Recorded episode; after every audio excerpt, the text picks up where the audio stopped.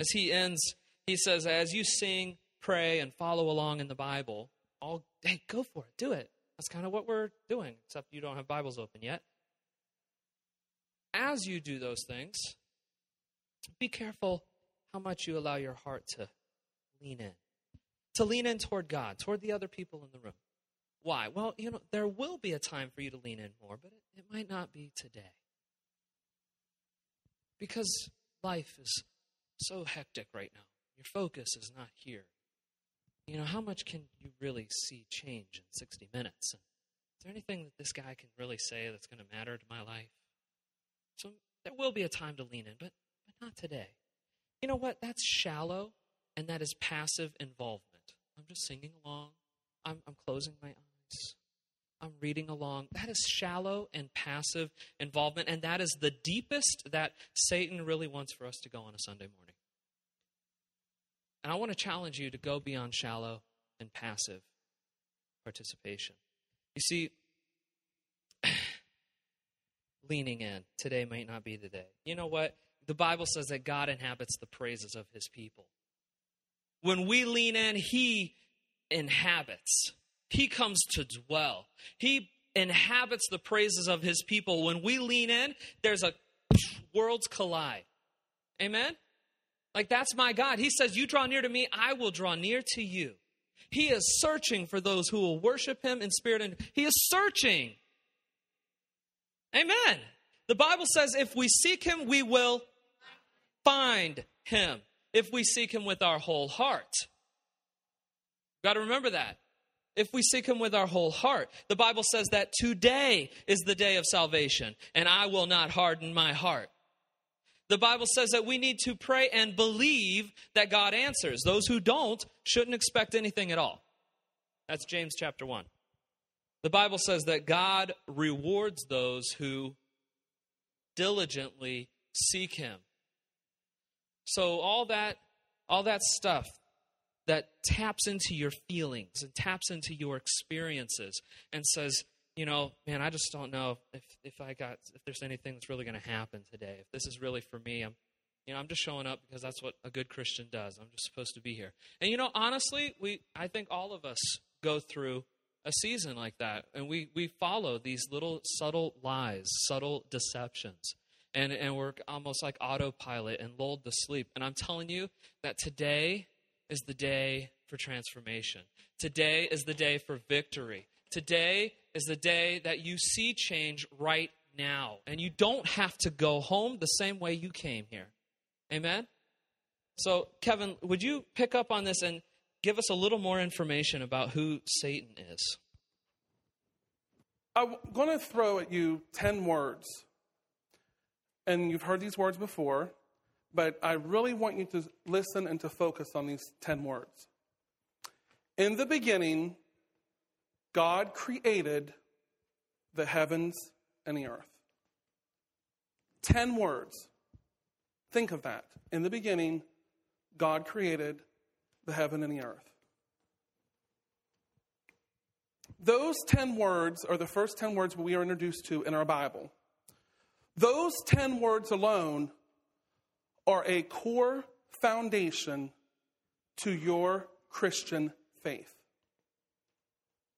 If you do not believe that God is a creator and God creates, and that God created the heaven and the earth, you might as well stop at those 10 words. Because anything else that you read in His Word, you will not believe.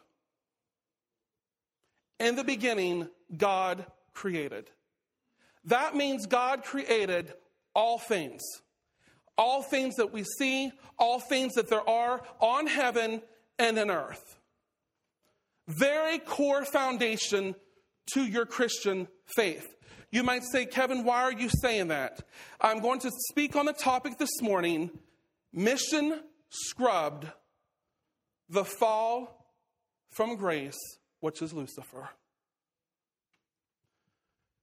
We see in the book of Job that we see at the time that God created the heavens and the earth, we see that the angels was present. We see that in Job chapter 38. when Job is going through all his trials and all his temptations and, and, he's being attacked by the enemy, this is one thing that a lot of people say we're not supposed to question God. Did you read the book of Job? Did you really read it? Because I, when I'm reading through Job and I'm reading through the book of Psalms, they're questioning God. How much longer, God, is my enemies going to prosper? How much longer are they going to come against me? Those are questions. Let me tell you, God is big enough to handle your questions, your problems, and your situations. A lot of people misinterpret the book of Job because they said, well, because God rebuked Job and he didn't answer him. If you read through the rest of the Bible, you see where, where God says, Come, let us reason together. When you reason with somebody, you have a dialogue with someone. You ask them questions, they, they give you answers. God is an answering God. So that myth is busted. You can question God. He is big enough that He wants you to relate, He wants you to come, He wants you to seek Him for answers. And we see here that God does answer Job, and he says, Well, you had a few questions for me, but I have some for you. He says, Where was you at, Job? When I created the heavens and the earth, where was you at when I told the oceans you can only come this far? Where was you when I put all the stars in the heavens and the sun and the moon? Where was you at? And then he says, and the angels all applauded at my work. So we're seeing here, this is what I want you to understand, is that the angels was present at the creation of the heavens and the earth. And that means Lucifer was there as well.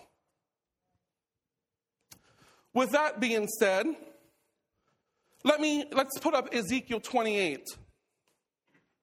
I would encourage you strongly not just because I'm preaching, but I do believe there's a lot of principles here that you can apply to your life. You don't hear a lot of messages. I don't hear a lot of messages preached preach on Lucifer and Satan. A lot of churches are afraid to preach this today. So it is not because I'm preaching this, but I do believe that if you're going into battle and if you believe in spiritual warfare, we are to go into battle prepared, meaning that we are supposed to be not ignorant of our enemy's devices. So I'm giving you some principles today. I'm giving you some information that can help you in your life and with your spiritual journey to victory. All right? All right. I have to move these because I want to trip over them. There really isn't that many scriptures um, that talks about uh, Satan, and that's understandable because God doesn't want us to talk to necessarily focus um, and give our enemy glory, but He gives us enough scriptures that we can tell a lot about our enemy. This is one of them. It's Ezekiel 28, and it's the Son of Man singing the song, a funeral song for the king of Tyre, Give him this message from the sovereign Lord. Now, this, when you read this, this verse, it is paralleling between a man, but it is also paralleling that this king of Tyre is influenced by Satan. And, the, and God uses Ezekiel to bring forth the characteristics of Satan. Okay, so this is what, when we read this. You were the model of perfection. He was created perfect full of wisdom and exquisite in beauty. Had all wisdom. You were in the garden, the garden of God. Your clothing was adorned with every precious stone red carnelian, pale green peridot, white moonstone, blue green beryl, onyx, green jasper, blue lapis lazuli, turquoise, and emerald. All beautifully crafted for you and set in the finest gold.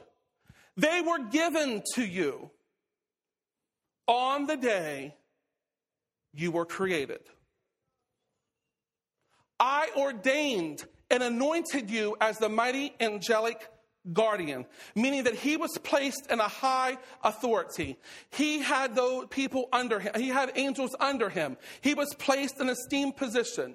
He said, You had access to the holy mountain of God and walked among the stones of fire. You were blameless. Do we see this? You were blameless. God created him perfect, full of wisdom, full of beauty, and blameless. And all you did from the day you were created until, you can underline that in your, in your Bible, until the day evil was found in you. Your rich commerce led you to violence and you sinned. This phrase in the Hebrew means that what happened was that Satan, your rich commerce, your Bible, your translation might say your trade, your traffic. What this is saying is that Satan went through the other angels and was leading a rebellion against God, against his word, and against his character. And this is what Satan, this is what this phrase is saying. This is what this verse means that he was in your, in your rich comment, commerce, that you was spreading seeds of discord among the other angels against God. He said, So I banished you in disgrace from the mountain of God. I expelled you, Almighty Guardian, from your place among the stones of fire. Your heart was filled with pride. This is the cause of his fall. Your heart was filled with pride because of your beauty. He took, he began to be prideful of his wisdom, of his beauty, of his position that God put him in, and he became prideful. It was corrupted. Your wisdom was corrupted by your love of splendor. You wanting to be somebody. You're taking glory for all that you are instead of giving God for the glory that He created you to be. So I threw you to the ground and exposed you to the curious gaze of kings. You defiled your sanctuaries with your many sins, not one, but many, and your dishonest trade, dishonesty. So I brought fire out from within you, and it consumed you. I reduced you to ashes on the ground in the sight of all who were watching. A very important scripture because I'm going to make um, parallels to this scripture later. You will see how all this sets in. Proverbs 16 8 tells us that pride goes before a fall. The Message Bible says it comes first pride, then the crash. The bigger the ego you have, the harder the fall you're going to receive. We see that in Lucifer. Paul warns Timothy in 1 Timothy that he talks about Timothy, when you're placing leaders and you're placing elders and you're placing people in a position of leadership within the church, he says, don't put a new Christian, or the King James Version says a novice in place of an elder. Meaning, if you're a new convert, if you're a new Christian, it takes time for you to grow. It takes time for you to get to know God's word and for, to come into his presence and to experience that. And it says, he says, don't put a new Christian in a place of a high position. Why? Because he might become arrogant like the devil and be condemned. There's a warning for it. We see that the mission of Satan is scrubbed in Isaiah 14. God did have a mission for, for Lucifer, and he, he he was to lead worship. I mean, he was a high esteemed, he was ordained, he was created with all this beauty and talent and gifts within him. And the mission that God had for him was to lead the worship of heaven. Very high position. And we see that because of Lucifer's choices, that God had to scrub that mission. He had to wipe that mission out.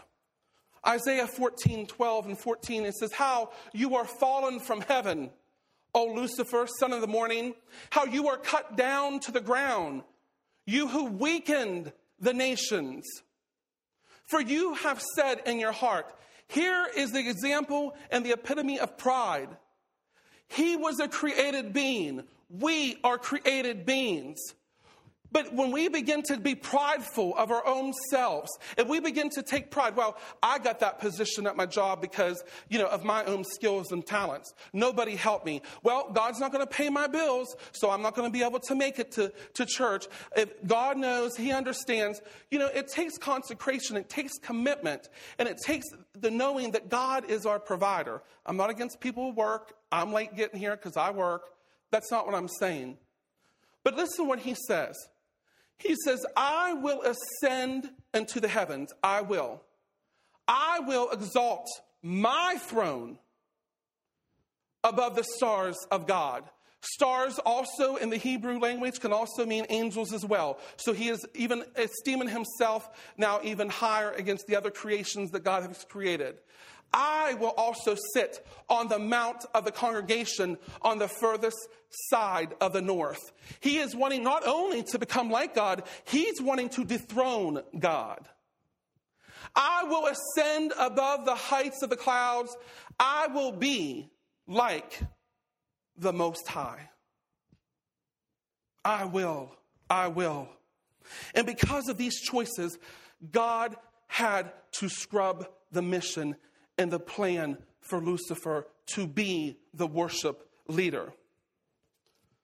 We see in John chapter 8 and 44, we see the characteristics of Satan. We see what is behind him. We see what is in Satan when Jesus says, For you are of you are the children of your father, the devil. He's speaking to the Pharisees. He's speaking to the Jews that are there that are coming against Jesus and accusing him and saying that there's no truth in him. And Jesus is saying, You are of your father, the devil. You love to do evil things. He does. He was a murderer from the beginning. We see that. He was a murderer from the beginning. We see that in Cain slaying, uh, slaying Abel. And God told Cain, You better watch because sin is creeping at your door. Or it could be translated Lucifer is crouching at your door. He was a murderer from the beginning. He has always hated the truth because there is no truth in him. There's no truth in him. He hates truth. So he hates God, he hates his word, and yes, he hates you. When he lies, it is consistent with his character for he is a liar and the father of it. Here's some titles in the Bible that is compared to Satan. We have that he is a destroyer. I'm sorry. Yes, Satan compared to. Uh, these are the influences that we have. The Bible says that he's a destroyer, He's a roaring lion. He's a serpent, a dragon. He appears to us as an angel of light. See, a lot of a lot of people paint this picture of Lucifer that he has these horns and he has, you know, this tail and he has this pitchfork. I don't read that in scripture. I just read to you how Lucifer is described in scripture. Beautiful, full of wisdom, created being. This is how he wants to appear to us to be like, oh, we're watching out for anything that appears evil. Oh, that person, they have earrings and piercings and they have long hair and they're wearing black. Oh, that's, that's evil. He's not going to appear to us like that. He's subtle, he's, he's crafty, he's smart, he's full of wisdom. He distorts truth and he appears as the angel of light.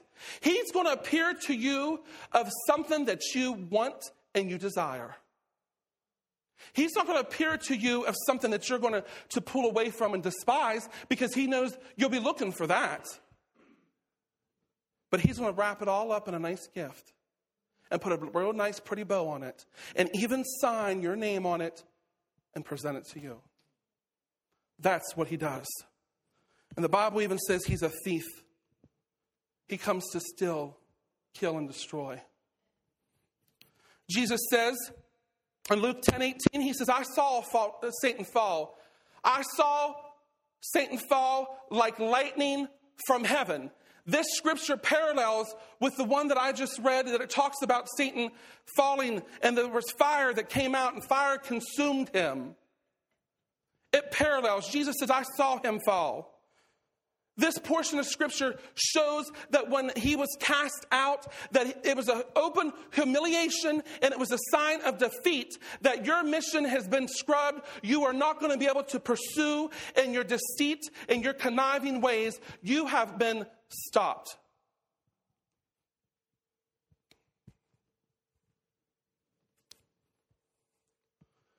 I want to talk about the influences of Satan in our lives how he comes at us, how he influences you. And we see in the Garden of Eden in Genesis chapter 3, it says, Now the serpent was more subtle, more smart, more crafty than any other beast of the field which the Lord God had made. And he said unto the woman, Yea, hath God said, that puts doubt in the mind of humanity. He was putting doubt in the mind of Eve, hath God said. It is showing that it's putting doubt against the word of God. Are you really a Christian? Is this really the word of God? Is this really absolute truth? Does absolute truth exist in the world today? Is Jesus really the Son of God? Is Jesus really the only way? Or is there other ways that we can come into the Father? This is what he has been doing from the time that he fell from grace, coming against the Word of God. We see in the video that was shown he brings truth. He knows the Bible. And I hate to say, he knows the Word of God more than some Christians do. And this is how he was able to tempt Eve because Eve put in place, well, God says we shouldn't touch it. Boom, he got her. God did not say that you cannot touch it. So he knew then Eve didn't know the word of God. Why do you think that Pastor, myself, and Joel get to you and say, get into the Word of God, read the Word of God? It is what is going to re- is transform your mind. So many people, he comes to you and he wants to put doubt in your mind. He wants to steal your joy. He wants you to be depressed. He wants you to be addicted and hooked on drugs that keeps your mind so off focus of the Word that you are walking around like zombies and cadavers before God and before Him. And He's like, you know what? You're, you're, you're doing it yourself. I don't, I don't even have to tempt you anymore. You're already hooked. Get into the Word of God, church. This is what changes your mind. This is why we even have the Reflect. It's not just another program we're putting out there. We're trying to equip you, we're trying to build you up. And this, if we're not preaching this, you might as well pack up and go home because this is absolute truth in the, in the world today. So he wanted to put doubt between God. Now, here's, here's the unique thing as a deceiver, he is trying to alienate man from God. Do we see that? He says, oh, Did God really say that? So now he's trying to alienate you from God, from the Word of God. Oh, well, yeah, maybe God really didn't say that. He goes on, he said, Now, as as the accuser of the brethren, later in Scripture, we find out he goes to God and he accuses you before God, trying to alienate God from you. Deceiver alienating you from God, and the accuser of us before God, he's trying to alienate God from us. I want us to get this morning that we have a real true enemy, and he really hates you and he wants to see you destroyed and he wants to see you wiped out. He is not your friend. He doesn't have anything that you want as a Christian. He doesn't have anything that you need. And all that he comes because that's all that's in him is lies, deceit. This is what he wants from you. He hates you. Some people say, well, that's a strong word. That's right. And if, if there's a stronger word, I'd use it today. He hates you. He wants you dead. He wants you destroyed. He knows he will be in eternal hell, and he wants you there with him. The serpent then said to her, You will not surely die. Again, twisting the word of God. We see this is as a liar. And now he's coming against the divine pronouncement from God. God said, You shall die. And Satan saying, You shall not surely die, coming against the divine pronouncement of God. He goes on as the accuser again of God and says, For God knows that in the day you eat of it, your eyes will be opened and you will be like God, knowing good and evil. That's another lie. Because he didn't tell them exactly what, what that meant. They will die. And your knowledge that you're going to be getting is not the knowledge of all that God is. But no, because they was placed in the garden naked and unashamed.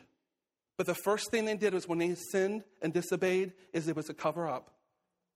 God says, I created you beautiful. I, I created you. What are you covering up for? This is what we want to do. Continuing, 1 John 2:16. This is how Satan tempts us. It says, For all that is in the world, the lust of the flesh, the lust of the eyes, and the pride of life, it is not of the Father, but it is of the world. We see in the temptation of Eve, this is how he tempted her. So the woman in verse uh, Genesis 3 6, so the woman saw that the tree was good for food. Do we see? Okay, she saw the tree was good for food, lust of the flesh. Let me tell you, let me tie this into how this happens, okay? Me as a man, I can look at another woman and say, she's a very attractive woman, very beautiful. Okay? That's not a sin. That's not, I'm not being tempted with that. I'm admiring, yes, God has created a beautiful woman. You can't, the thought that comes in your mind is not a sin. It's, yeah, the second time. yeah, you can glance once, but double take, yeah. Uh, you can't stop the thoughts. But you can stop what you do with the thoughts. I'm going to get into that here shortly as well. So, lust of the flesh. That it was pleasant to the eyes. Lust of the eyes. Oh, I, I want this. And the tree desirable. See the desire? Desire to make one wise. That's the pride of life. Why is that the pride of life? Because all wisdom comes from God alone.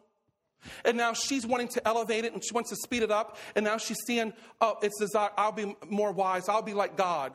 That's the pride of life. And she took of it and ate. And here's the thing, men. We want to blame the woman, but what does it say?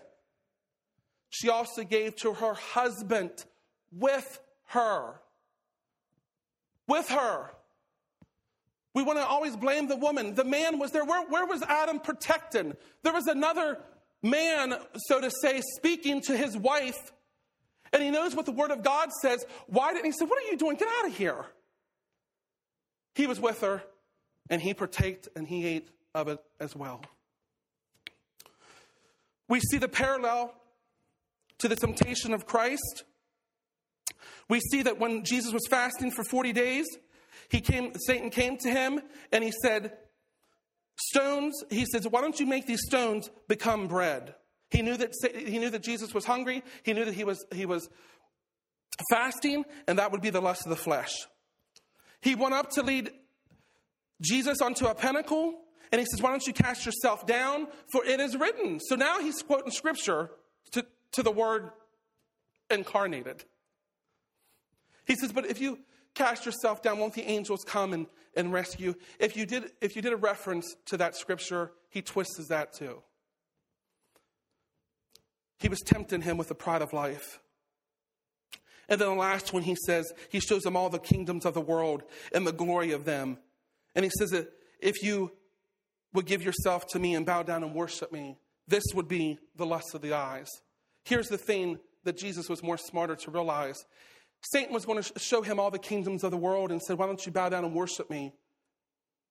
The kingdoms of the world at that time was warring with each other. There was no peace in these kingdoms. So he was going to offer Jesus, kingdoms that was already divided, kingdoms that there was already turmoil in, there was not unity. This is what Satan does to us. He wants us to paint a picture that, that we would be like, oh, it's so beautiful, but it's not. Its end is destruction. Here's the evidence of being influenced by Satan that we can look in our lives. How can we tell if we are being influenced? Right here. Failing to please God and keep his commandments hate, hating anyone? Do you have hatred towards anyone other than the devil? Do you have hatred uh, against an ex, an ex-boyfriend, an ex-girlfriend, an ex-husband, an ex-wife, against your child, against anybody in your life that might have harmed you or hurt you? Is there hatred there? Well, Kevin, you don't know what they've done. No, I don't know what they've done. But the Bible tells us that we are to forgive. The Bible always doesn't tell us that every relationship and every situation has to be reconciled. but we do have to forgive. We are called to forgive. Failing to overcome Satan. What does that mean? That we are failing to overcome temptation, that we keep falling into temptation over and over and over again. Loving the world and the things in it. The Bible says that we are in the world, but we're not of the world. So if you love in the world, if you're loving going out and you're partying and you're drinking, you're going to strip clubs and you're fornicating, and the list goes on, you're loving the world and you're loving the things in the world. You need to check yourself. Leaving Christian fellowship. Well, they didn't shake my hand this morning. I'm out of here. That preacher was a little bit loud. I'm gone. Ignoring truth. What does that mean? God has placed people into your life. God has placed people here, elders, deacons, pastors, associate pastors, whatever, that God has elevated. God has given them gifts and talents and abilities to bring, to equip the church, Ephesians 4, to equip you. The Bible says they are, we are a gift to you. And if we come to you, you come to us with a, a, a, situation in your life, and we're giving you sound biblical counsel from the Word of God. What are you going to do with this truth? Well, I don't, I don't like what he said. He don't know my life. No, but God does. And if you believe that God has uh, appointed him here and that God is speaking through him, he's going to be able to speak into your life as well. So, what are you going to do with the truth that's been presented to you? That's a choice denying God and Jesus, making no effort to purify yourself. When you repent of your sin, it's a change. Stop it. Don't justify it. Committing sin. I, I, I wanted to change this to a lifestyle of sin. There's a difference. There's a difference if you're walking on your Christian walk and you trip over sin meaning that you're, you're hammering and you hit something, you cuss and you swear. There's a difference of tripping over, and there's a difference of I'm going to camp here. I'm going to continue to cheat on my wife. She doesn't have to know about it. I'm my own, I'm my own person. She don't have to know. And I continue in that lifestyle of sin. That's the difference. Being destitute of the Holy of the indwelling of the Holy Spirit, thinking I don't need it. I, I you know, I, I don't need it in my life. Yes, you do. The Bible says if you do not have the Spirit of God, you are none of His. Having no personal acquaintance with God or knowledge of eternal life. I don't have to read my Bible. I don't have to pray. I don't have to seek wise counsel. Jesus said that in the last days, when he's sorting out the sheep from the goats. He says, He's going to say, Depart from me, you workers of iniquity. And there's one reason why. He says, Because I never knew you. You didn't have a relationship with me. You didn't care about me. You didn't seek me. You didn't read my word. To get to know the author, you have to read the book.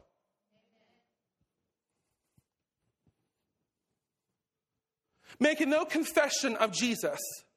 Does your coworkers know you're a Christian? Does your neighbors know that you're a Christian? Does your spouse know you're a Christian? No confession whatsoever in your life of Jesus. Being overcome by the world. You might ask, Kevin, what, what, is, what is God's purpose in allowing Satan to continue? Here it is to develop character and faith in the believer meaning that you would endure temptation, you would overcome temptation, to keep the believer humble, the thorn in the flesh that Paul experienced, to provide a conflict for saints that they may be rewarded through overcoming. We, yes, God allows things to happen in our lives. God allows testing. But the testing is this that He has enough faith in you that you will come through your trial and test into victory. That's why he allows the testing. He's not going to test you if you're not ready to pass the test. To demonstrate the power of God over the power of Satan. When Jesus and his disciples came to this man that was blind, who sinned? Jesus said, Nobody sinned, but that my glory will be revealed. This is why things happen sometimes in our lives that we can see the glory of God in the midst of your storm, your trial, your pain, hurt, and sickness. That God is there to use him, Satan, to afflict people, to bring them to repentance. The same thing um, within our lives. He can allow things to happen that he's trying to get our attention. Hey, it's been a while, haven't heard from you, you haven't been praying, you haven't sought me. He can allow things to happen so that we come to the knowledge of God. And to purge men of all possibility of failing in the future, in the eternal future. Let me tell you something. These things shall not inherit the kingdom of God liars, fornicators, haters, adulterers. The list goes on. You have assurance that in heaven, you won't be tempted again. He's dealing with it, and He will deal with it in the end. There will not be no sin and temptation in heaven. Yes, can you put that back up, please? Yes. I can put this on the city too. Second, uh, uh, in your bulletins, there, there was questions.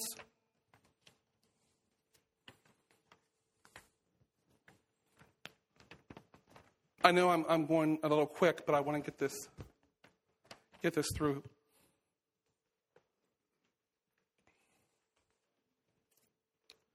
I want you to think of two people in your life right now who is influencing you. Just take a moment. Think of two people in your life that is influencing you. What are you doing with their influence? Are they challenging you to come up? Are they challenging you to come closer to God? Are they challenging you to come closer to the Word of God? Or are they challenging you to come closer to the world? Now, I want you to think of two people you are influencing in your life. Two people that you're influencing. If you're a parent, of course, your children. Grandparents, your grandchildren, aunts, uncles, or it could be coworkers. It could be friends, families. Two people in your life you're influencing.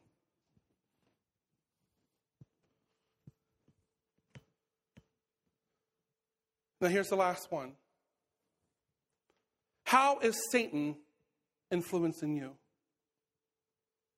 In your life right now, if you was to do a self evaluation of your life, can you see any of these ways listed that Satan's influencing you? If so, you need to get it out quick. Today. 2 Corinthians 2:11 says, "Lest Satan should get advantage of us, for we are not ignorant to his devices, meaning that we are knowledgeable. God has given us strict instructions and characteristics of the enemy that we can know and not to be ignorant of his devices. He even tells us in Ephesians chapter 6, he says to put on the whole armor of God. Why? Why do we have to put on the whole armor of God? Because you can stand against all the strategies and attacks of the enemy. We are victorious. We are to enforce the victory of the cross of Calvary and to, avoid, and to enforce it against the kingdom of darkness. We are the victors. He is a defeated foe. Thank you, Jesus. Here's another one James 4 7. I want to get, I want to get to this. So many people misquote this scripture. They want to say, resist the devil and he will flee from you. Wrong. You just misquoted scripture and you just twisted it. There's a reason that it says, so place yourself under God's authority. Satan, Lucifer was not under God's authority when he said, I will, I will, I will. Why is this important? It's important that even in your local church, that God has set a pastor over you for the watchman of your souls. That's what the Bible says. I'm not here. Pastor didn't give it to me to preach. It's the word of God. So if you are out of submission and you're saying, well, Pastor, I, I, he, I'm not submitted here. I'm not submitted to this church. You have no covering. I want you to get it. You have nobody that's covering over you. So you're saying to yourself, I will cover myself. Pride. Very dangerous territory. You might say, Kevin, you're kind of exaggerating. No, I'm not. This is the Word of God. You submit yourself to God's authority, and God says that He has placed people in the church in your life that has authority over you, and you are to submit. Because if you do not submit, you cannot resist the devil. Because he didn't resist, he didn't submit to God either. Submission. Let me go on. This is a very important, I want to, I want to get here. James chapter 1. This breaks down sin.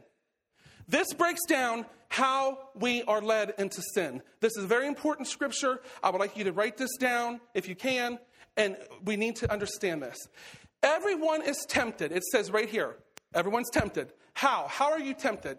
By his own desires as they lure him away and trap him. What is this saying? This is what this is saying. Satan knows how he's going to tempt you. Okay? For me, praise you, Jesus, I've never done drugs in my life. Okay? Not tempted with that. Well, wait a minute. I smoke and drink, so that could be a drug.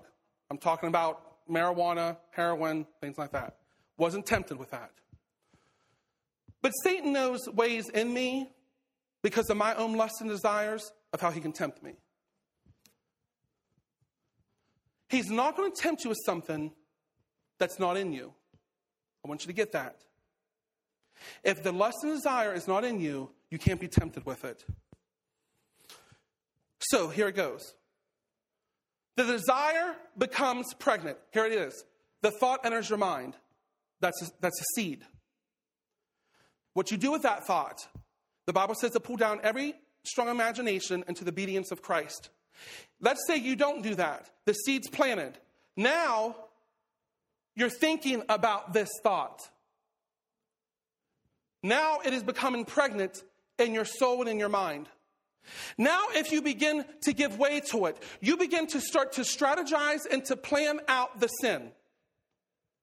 I'm using this as an example. If mine again was a woman, oh, she's, again, going back to that, she's attractive. Oh, she's really beautiful. Oh, I really like this about her. Oh, really? And see, it's going. Now it becomes into my heart, and into my soul, and it's becoming pregnant. I'm dwelling on this thought. The next is when sin grows up. It's there, it's already the seeds planted. You're giving birth to it by your thoughts. You're thinking of it. You're thinking of it constantly, daily, and now it grows up. And then what happens? You act upon the sin.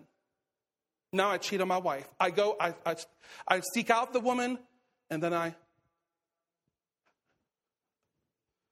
and then I give in to the temptation. And then it says, it will bring forth death. This is how we are led away by our own lusts and desires. Proverbs 5 21 says, Mark well that God doesn't miss a move you make. He's aware of every step you take.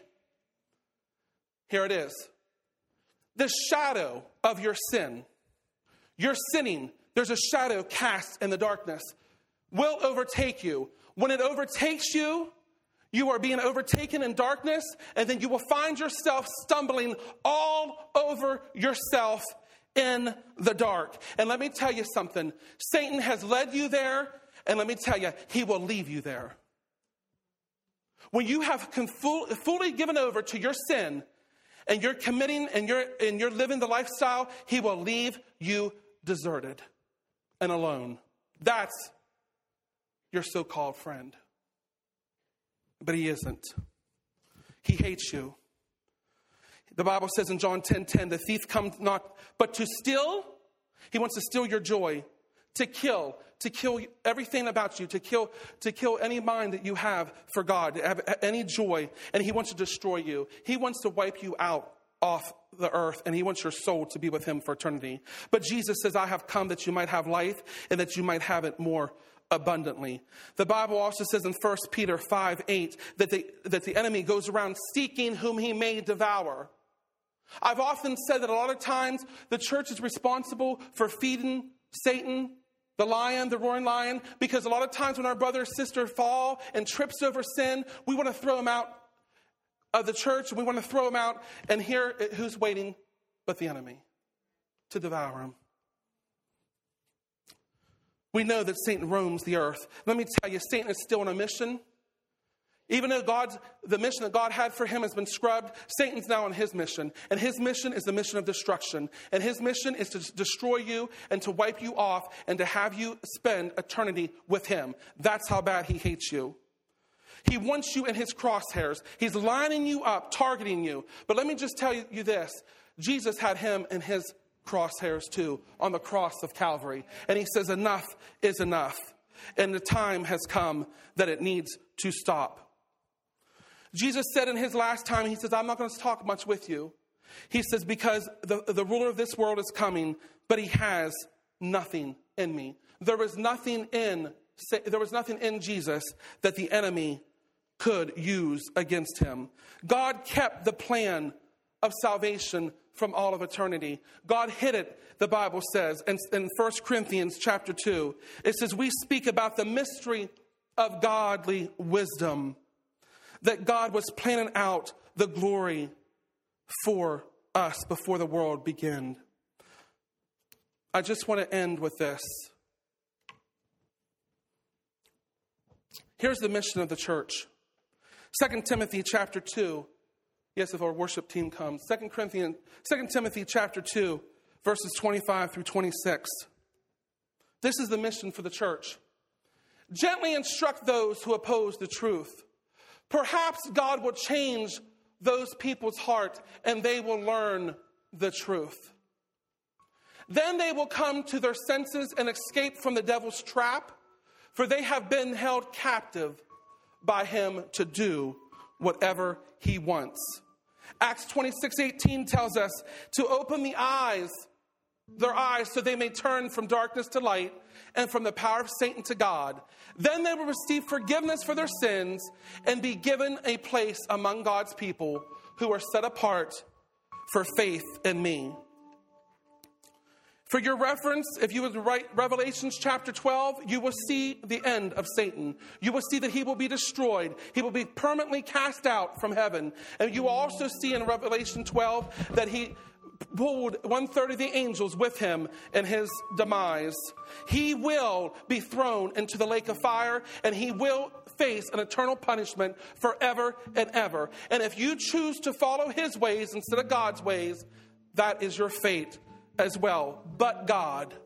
And the last portion of scripture is this Romans chapter 5 and verses, I'm going to read verses 17 through 21. It says, For the sin of this one man, Adam, for the sin of this one man, Adam caused death to rule over many. But even greater is God's wonderful grace and his gift of righteousness. For all who receive it will live in triumph over sin and death through this one man, Jesus Christ. Yes, Adam's one sin brings condemnation for everyone, but Christ's one act of righteousness brings a right relationship with God and new life for everyone. Because one person disobeyed God, many, all of us, have become sinners. But because of one other person's obedience to God, many will be made righteous to God. God's law was given so that all people could see how sinful they were. That's the reason of the, the, the, law in the Old Testament. But as people sinned more and more, God's wonderful grace became more abundant. So, just as sin ruled over all people and brought them to death, now God's wonderful grace rules instead, giving us right standing with God and resulting in eternal life through Jesus Christ our Lord. As the band plays, I want to challenge you. We have a prayer team set up. They are going to come forward. And I, if you have prayer, today, if you have a need, I have a God and his name is Jesus Christ.